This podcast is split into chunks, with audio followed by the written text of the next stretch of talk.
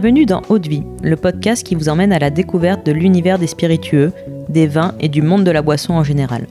Je m'appelle Constance et je suis la cofondatrice de Speakeasy, un média qui vous emmène explorer les actualités de ces univers passionnants. Dans Haute Vie, on part à la rencontre de celles et ceux qui imaginent ce que nous buvons. On parlera histoire, savoir-faire, terroir, création ou encore passion pour en apprendre plus sur ce qui se trouve au fond de notre verre.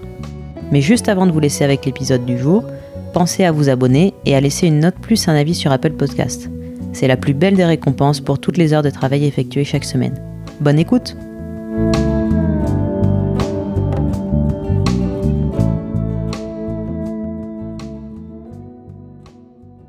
Bonjour, aujourd'hui je suis avec deux Charlotte, Charlotte Buisson-Dacove et Charlotte Weber qui sont les cofondatrices de la distillerie de l'Arbre Sec. La distillerie de l'Arbre Sec, c'est une micro-distillerie de gin qui est en train de s'installer dans un bâtiment plein de charme dans le quartier historique du Louvre à Paris.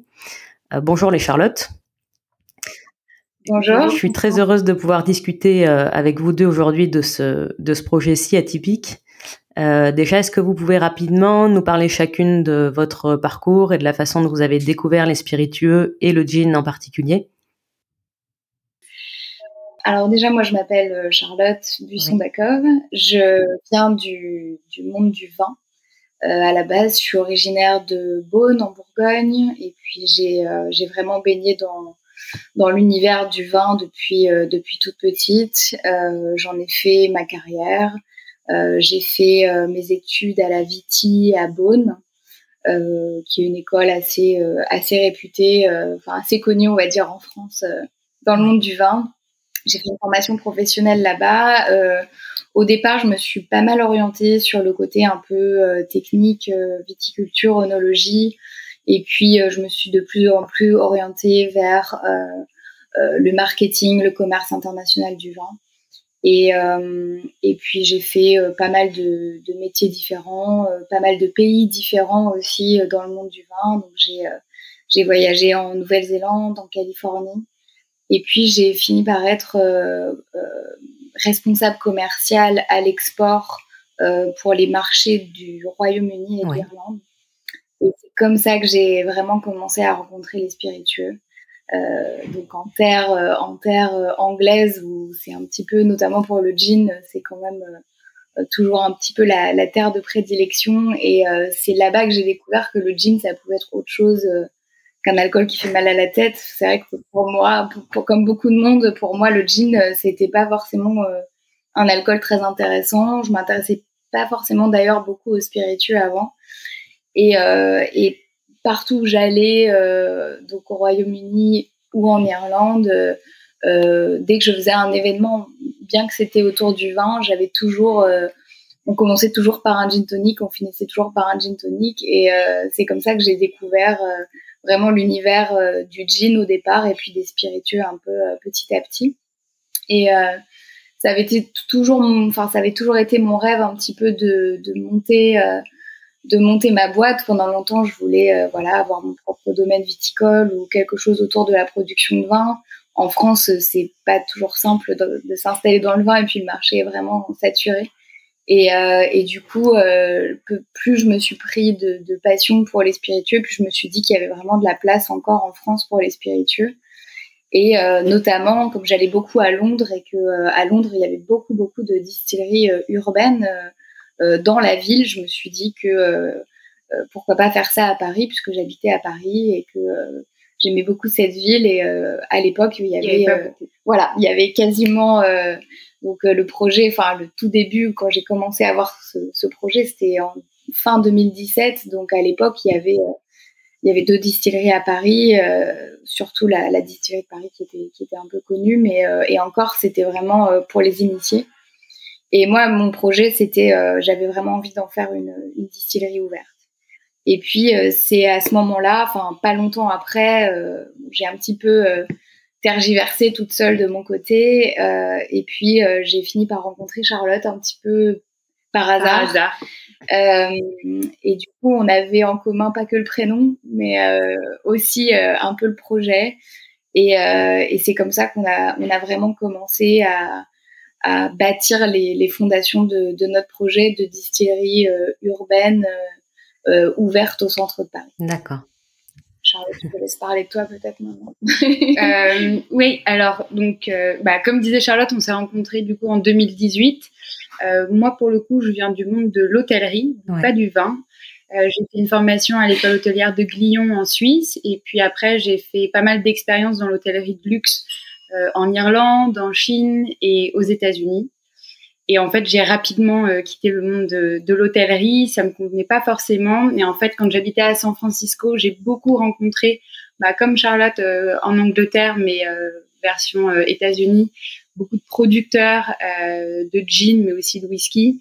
Des micro-distilleries en Californie, il y en a quand même pléthore.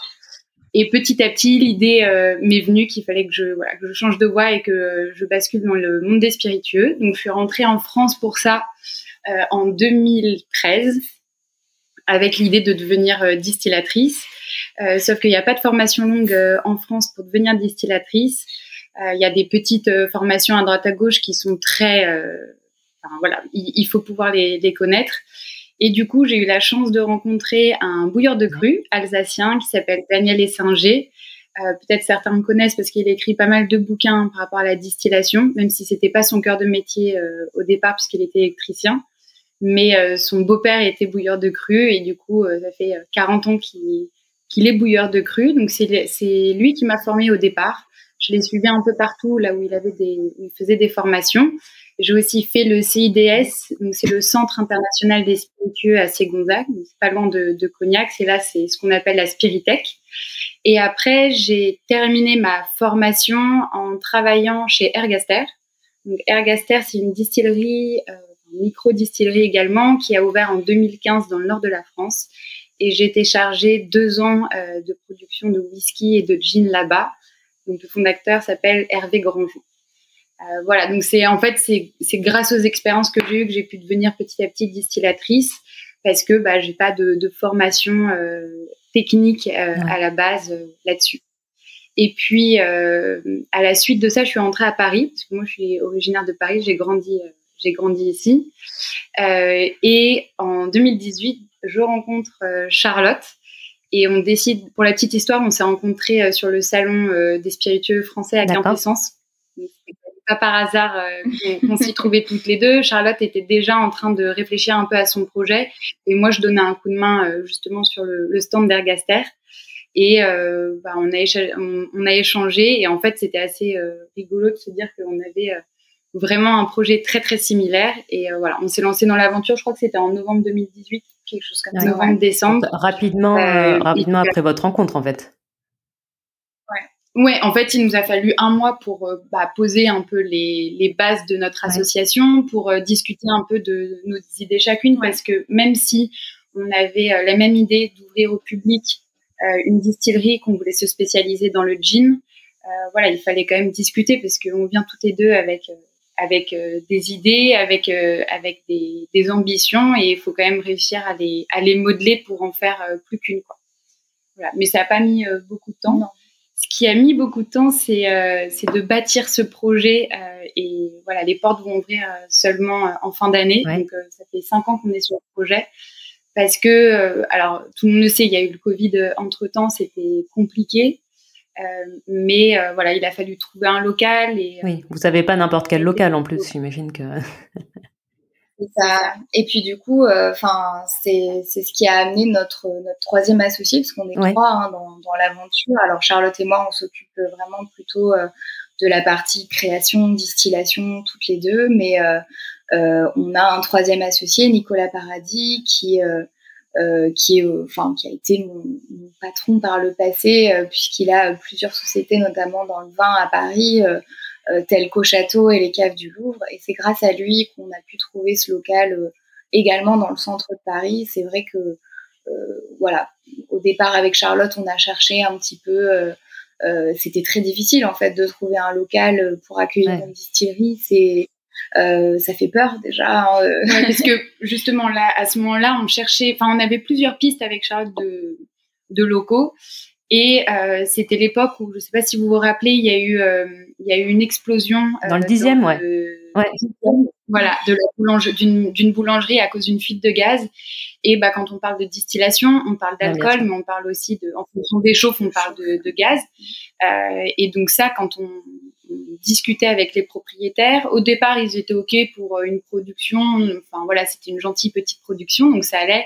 Et puis dès qu'on rentrait dans le sujet, c'est là où bah, tout le monde prenait peur. Donc nous déjà, on a fait la, le choix de faire une chauffe électrique qui a déjà un tout petit peu diminué les, les peurs des propriétaires. Et grâce à Nicolas euh, et puis à ses contacts euh, dans, le, dans le monde du, de l'immobilier, bah, on a trouvé ce local. Euh, et il est fantastique parce que euh, je pense qu'on n'aurait jamais eu euh, l'occasion. On n'espérait pas avoir aussi aussi bien. Et puis c'est vrai que ça a beaucoup de sens parce que depuis le départ, notre projet, c'est de faire venir du monde, c'est d'ouvrir les portes. En fait, nous, on a un petit peu, comme disait Charlotte, elle a enfin, elle a, elle a, elle a eu des difficultés à se former. Moi, je me suis aussi formée grâce à mon réseau dans le vin. Donc, heureusement, il y a des gens qui travaillent aussi dans les spiritueux. Donc, j'ai réussi à faire euh, quelques expériences en distillerie. Mais autrement, c'est très compliqué d'avoir accès au monde des spiritueux, qu'on soit amateur ou professionnel. pour nous, c'était super important de d'avoir ces, ces, portes ouvertes, de pouvoir accueillir du public. Et bah, quoi de mieux que le premier arrondissement de Paris, d'être au cœur de, de l'action pour pouvoir faire ça? C'est vrai que c'était idéal pour nous de. Et le, le bâtiment en lui-même, c'était euh, une usine de presse ou? Alors, alors non, c'était pas une usine de presse. Euh, déjà, le bâtiment, il a été, si je ne me trompe pas, il a été euh, bâti en, en 1717 euh, à l'époque par le sommelier de Louis XV. Donc euh, c'est un bâtiment classé, c'est un bâtiment, euh, c'est un hôtel particulier. C'est un hôtel particulier qui est, qui est chargé d'histoire. notre local plus particulièrement, donc effectivement avant qu'on y emménage, c'était la plus grande, c'était quoi la plus grande collection de presse? De presse ancienne, ancienne d'Europe, ouais, d'Europe. Exactement. Et cette, ça s'appelait la Galcante. Ça existe toujours, mais ils ont déménagé dans le 12e arrondissement. Et la première fois qu'on a visité ce local avec Charlotte, donc c'est en fond de cours, ça fait à peu près 150 mètres carrés, il y a quatre pièces, plus après le, le sous-sol. Et euh, c'est, enfin, c'était euh, absolument euh, génial de voir ça en plein dans Paris. Donc les murs font, enfin, ça fait, de hauteur, ça fait à peu près 5 mètres de haut. Et il faut s'imaginer du sol au plafond des, des entassements entiers de magazines, euh, de, de, journaux. de, journaux de toutes sortes.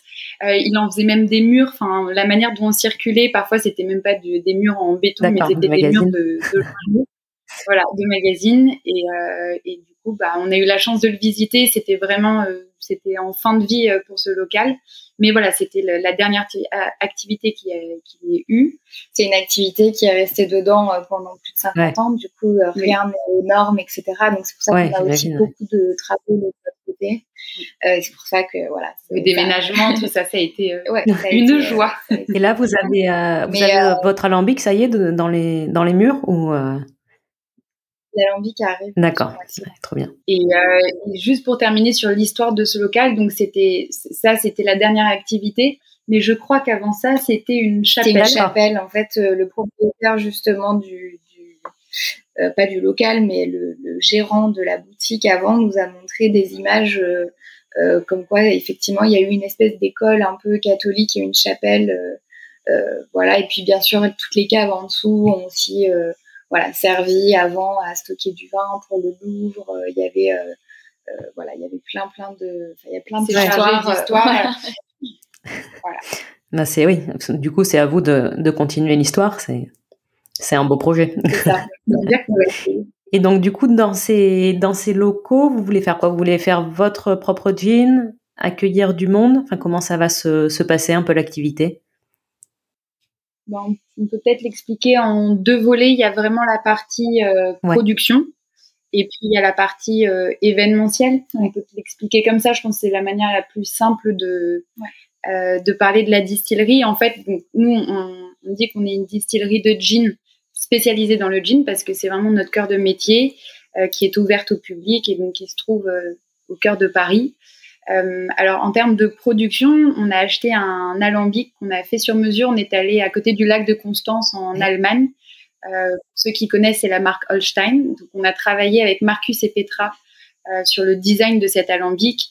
On voulait qu'il soit donc c'est pour, pour expliquer aux auditeurs, donc cet alambic-là, c'est un alambic hybride. Ça veut dire que c'est à la fois un, pot style, on va dire un alambic traditionnel, et à la fois un alambic à colonne. En fait, c'est c'est couplé ces deux alambics, et donc on appelle ça un alambic hybride. Euh, Holstein, c'est sa spécialité et on est allé chez eux parce que euh, on voulait designer avec évidemment les ingénieurs parce qu'on n'est pas ingénieurs euh, toutes les deux, mais pour avoir exactement ce qu'on recherchait en termes d'aromatiques, que ce soit pour des alcools blancs que pour des alcools vieillis. Donc même si on veut se spécialiser dans le gin, l'idée c'était d'avoir la porte ouverte pour créer d'autres spiritueux. Euh, donc ça, c'est pour la partie production. Donc on a créé notre marque de gin qui s'appelle Charlotte's Inc. Euh, qui est un jean. Donc pour l'instant, euh, il n'est pas encore euh, il n'est pas encore dévoilé, mais c'est un jean. on y travaille depuis déjà pas mal d'années toutes les deux. et puis après, il y aura d'autres éditions limitées qui seront qui seront embouteillées sous la donc sous la marque de la distillerie de l'Arbre Sec, des éditions limitées de gin. un peu au fur et à mesure des saisons et puis après d'autres d'autres spiritueux on réfléchit à, des liqueurs, à des eaux de vie et puis euh, évidemment, euh, pourquoi pas un projet whisky. Mais voilà, pour l'instant, euh, sur les prochains mois, les prochaines années, on parlera de gin principalement. Donc on a cette production et après on a, on a un, autre, un autre projet qui est en fait de la distillation à façon, que ce soit pour, pour les, les, bars, que ce soit pour les hôtels ou que ce soit pour des particuliers en fait, l'alambic est calibré de telle manière qu'on fait des petites quantités, des petits batchs, euh, et qu'on peut du coup s'ouvrir à des euh, à des euh, propositions pour des voilà pour, ceux qui veulent faire des petites quantités et les vendre par la suite. Faire leur alcool sur mesure. C'est ça, exactement. Et, et, tout ça, donc, on va essayer un maximum de travailler avec des artistes pour la partie étiquetage. Voilà, on a déjà, euh, on a déjà 4-5 artistes avec lesquels on travaille, que ce soit sur des éditions limitées ou sur notre bouteille permanente qui s'appelle Charlotte's Inc. On a fait appel, à des artistes, euh, la plupart tatoueurs ou illustrateurs. Euh, et voilà, c'est un peu, c'est un peu l'idée de, de l'univers dans lequel on va ancrer notre J. Voilà. Et puis du coup, on a la partie ouverture au public où on va faire, on va faire donc beaucoup de d'événementiel, c'est-à-dire de visites de dégustation, d'ateliers. Et surtout, on va euh, avoir un atelier, du coup, euh, élaboration de gin, euh, où les gens pourront venir et faire leur propre cuvée du gin sur petit alambic en cuivre. Donc voilà, c'est un peu notre partie ouverture. Bah, c'est super aussi, oui, que chacun puisse venir voir comment c'est fait et du bah, coup euh, se familiariser aussi avec le monde spiritueux euh, par l'intermédiaire du gin. Exactement. Rien de mieux que de mettre la main à la pâte pour, euh, pour comprendre comment ça fonctionne. Ok, super.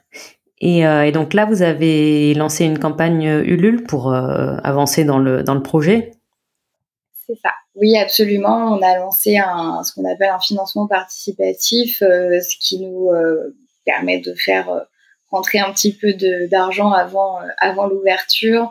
Euh, et puis, euh, bah, ça permet aussi tout simplement de nous faire connaître, de faire, de partager notre projet à des gens qui, ne connaissent pas, qui ne savent pas qu'il y a une distillerie qui est en train de s'installer dans le premier arrondissement. Et, du coup, c'est aussi l'opportunité de, faire découvrir nos futurs produits.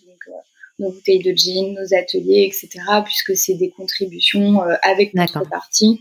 Donc euh, voilà, les gens euh, peuvent donner en échange d'un futur atelier ou d'une future bouteille, par exemple. On appelle ça plutôt des, des préventes parce qu'en fait, on, on, on, vend surtout nos ateliers et nos, nos jeans. Simplement, c'est à un prix réduit parce qu'on n'a pas encore ouvert. voilà. Donc l'idée, c'était de faire connaître notre projet parce que y a, la page Ulule, elle est, elle est riche de beaucoup d'informations. On a mis beaucoup de dessins, de, de schémas, euh, quelques vidéos.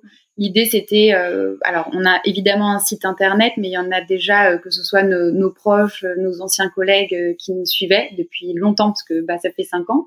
et donc, c'était pour aussi donner un, un, petit aperçu juste avant l'ouverture de ce que ça allait donner. Ok. Et donc, il reste combien de combien de temps là pour pour c'est jusqu'au 20 octobre. Euh, voilà, la, le, la, campagne est ouverte jusqu'au 20 octobre. donc, on, peut dire déjà qu'on est a dépassé l'objectif. L'objectif est déjà dépassé. Après, tout ce qui rentre, ouais, bien sûr, super. Hein. Le, but, c'est bien sûr de, continuer à, récolter des fonds et puis surtout à faire vivre, à faire vivre le projet. Ok. Donc, si on veut pouvoir venir participer aux ateliers, il reste encore, encore 15 jours pour, pour participer à la campagne. Absolument. Oui, c'est ça. Ok, et eh ben merci beaucoup euh, Charlotte et Charlotte pour euh, pour cet échange. Bravo pour euh, pour votre aventure. En tout cas, ça donne envie de la faire vivre. Et ben, on a hâte de pouvoir venir visiter la, la distillerie que vous nous préparez. Ben, on te tiendra au courant, mais oui, d'ici la fin de l'année, c'est certain que cette fois-ci, ce sera, ce sera, ce sera la bonne année. Eh ben, Parfait, avec plaisir. Et pour les auditeurs d'Eau Vie, je vous dis à très vite pour un nouvel épisode. Au revoir. Au revoir.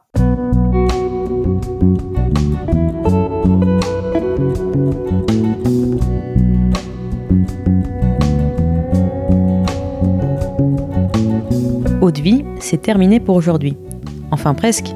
Si vous avez aimé cet épisode, pensez à noter Eau de vie 5 étoiles sur Apple Podcast avec un petit commentaire pour nous encourager. C'est ce qui nous aide à gagner en visibilité et nous encourage à produire toujours plus d'épisodes. Enfin, si vous souhaitez en apprendre plus sur l'univers des vins, des spiritueux et du monde de la boisson en général, rejoignez-nous sur Speakeasy, le lien est dans la description. Merci encore et à la semaine prochaine.